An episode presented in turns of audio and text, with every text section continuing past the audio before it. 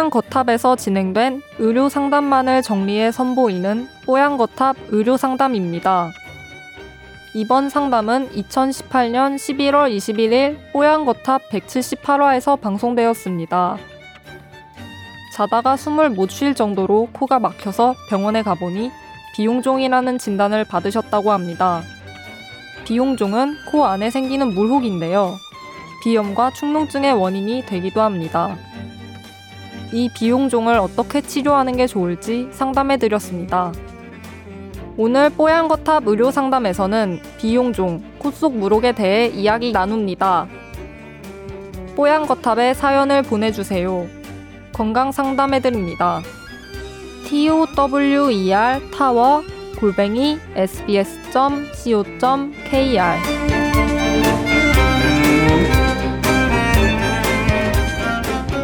밤 태어난 지 얼마 되지 않은 둘째 분유를 먹이다가 TV를 보다가 예, 이렇게 또 메일을 보내주셨습니다.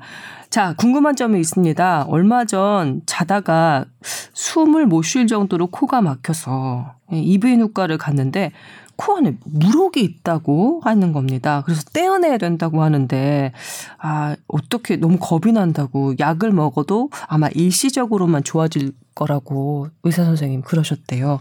이거 꼭 떼야 합니까? 다른 방법은 없을까요? 물어보셨네요. 지난번 임 원장님 수술하신 게 무록 아니었어요? 네. 이거에 대해서 뭐 충농증 아니에요. 무록. 무록이죠. 무록이 생기면서 막으면서 축농증과 비염이 좀 생기게 되죠. 아, 아 그런 케이스 그런 케이스고 아. 어 이거는 그 제가 좀 핵심적인 부분만 수술하는 게 편하고요. 하고 나면 뭐 괜찮아요. 세상이 달라집니까? 그렇죠. 코로 숨 잘 쉬게 되고 그렇죠. 누우면 그게 이제 그 어, 폴립이라고 하는 혹 무록이 이게 누르게 되면 그냥 100% 막혀요. 그게 더 잘하면 반대편으로 넘어오기도 하거든요. 음. 그럼 양쪽 다 막히게 되고 그래서 아. 이건 제거하시는 게 좋을 것 같아요. 더 잘하면 잘했지 뭐 젖줄지는 않을 가능성이 많거든요. 음. 그리고 어 여기서 핵심은 뭐냐면 내시경 수술하기 때문에 그렇게 힘들지 않아요. 근데 단지 그 우리 부비동 염에 부비동에 어그 혹이라면 혹이 붙는 자리가 있을 거 아니에요. 그죠? 그 붙는 자리가 중요해요. 붙는 자리가 내시경이 들어가서 절제하기 좋은 부분이면 톡 끊어가지고 재발이 없는데 이 내시경이 닿기 어려운 부분 저 안쪽 깊은 곳이라면 그 내시경으로 완벽하게 그 뿌리를 제거하지 않기 때문에 재발의 위험성이 좀 있어요. 어, 그리고 위치에 따라서 복불복이지만 그래서 그 위치에 따라서 재발할 수는 있다라는 건 생각하시고 어, 하시는 게 편하시는 것 같아요. 저는. 질문이 네. 있습니다. 그 수술은 아픈가요? 그리고 회복에 오래 걸리나요? 아픈 건 하나도 없어요. 아 그래요? 마취 네. 풀려도 안 아파요? 마취 풀려도 안 아파요? 안 아파요. 어머. 대신 그 잘라낸 부위에 출혈이 있어가지고 계속 핏물이 흐르거든요. 그걸 계속 세척을 해야 돼요. 아. 코야. 네. 그럼 갑자기 거기 지혈제 같은 걸 넣잖아요. 갑자기 뭐 덩어리가 툭 나오고 그게 선 선지처럼 선지 같은 게 계속 나오거든요. 그걸 계속 세척을 하루에 몇 번씩 해야 되고 갑자기 뭐 환자 진료부터 주룩 끓으면 흘을 수도 있죠. 어. 음. 그 수술하고 나서 코 패킹 해 놓으니까 숨 쉬는데 불편하진 않으셨어요? 그게 2, 3일 전에 빼버리거든요. 그러니까는 2, 3일 뒤에 빼고 지혈제로 해요. 그리고 어 매일 아침에 가서 그 패킹을 그 병원에서 하거든요. 갈아 끼워줘요.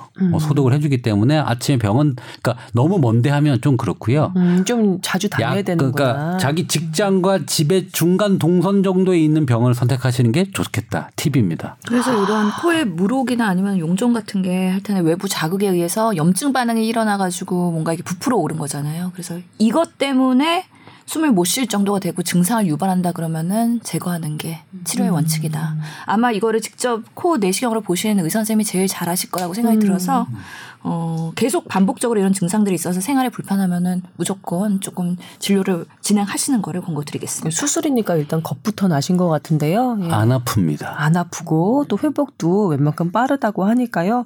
너무 예 일부러 계속해서 물혹을 키우지 마시고 예, 수술하시는 게 좋다는 얘기였습니다. 마취는 어떻게 하시나요? 뭘 그냥 좀 이따가 그냥 전 잠들어서 전신 마취? 어, 예. 뭔가 저 코에다가 뭘 하는 느낌은 좀 아, 드는데 그래요? 그러다가 음, 깨요. 예. H 이비인후과 추천드립니다. 네. 그, 어, 비중격 만곡증 뭐 이런 것도 있잖아요. 그러니까 보통 보통 그런 얘기 많이 요즘에 들었는데. 이제 이 수술하면서 제가 진단명이 네 개인가 나오더라고요. 어. 비염, 축농증, 물혹, 비중곡, 만격 네 개가 나오더라고요. 이제 그걸 다 한꺼번에 해버려요 그때. 어.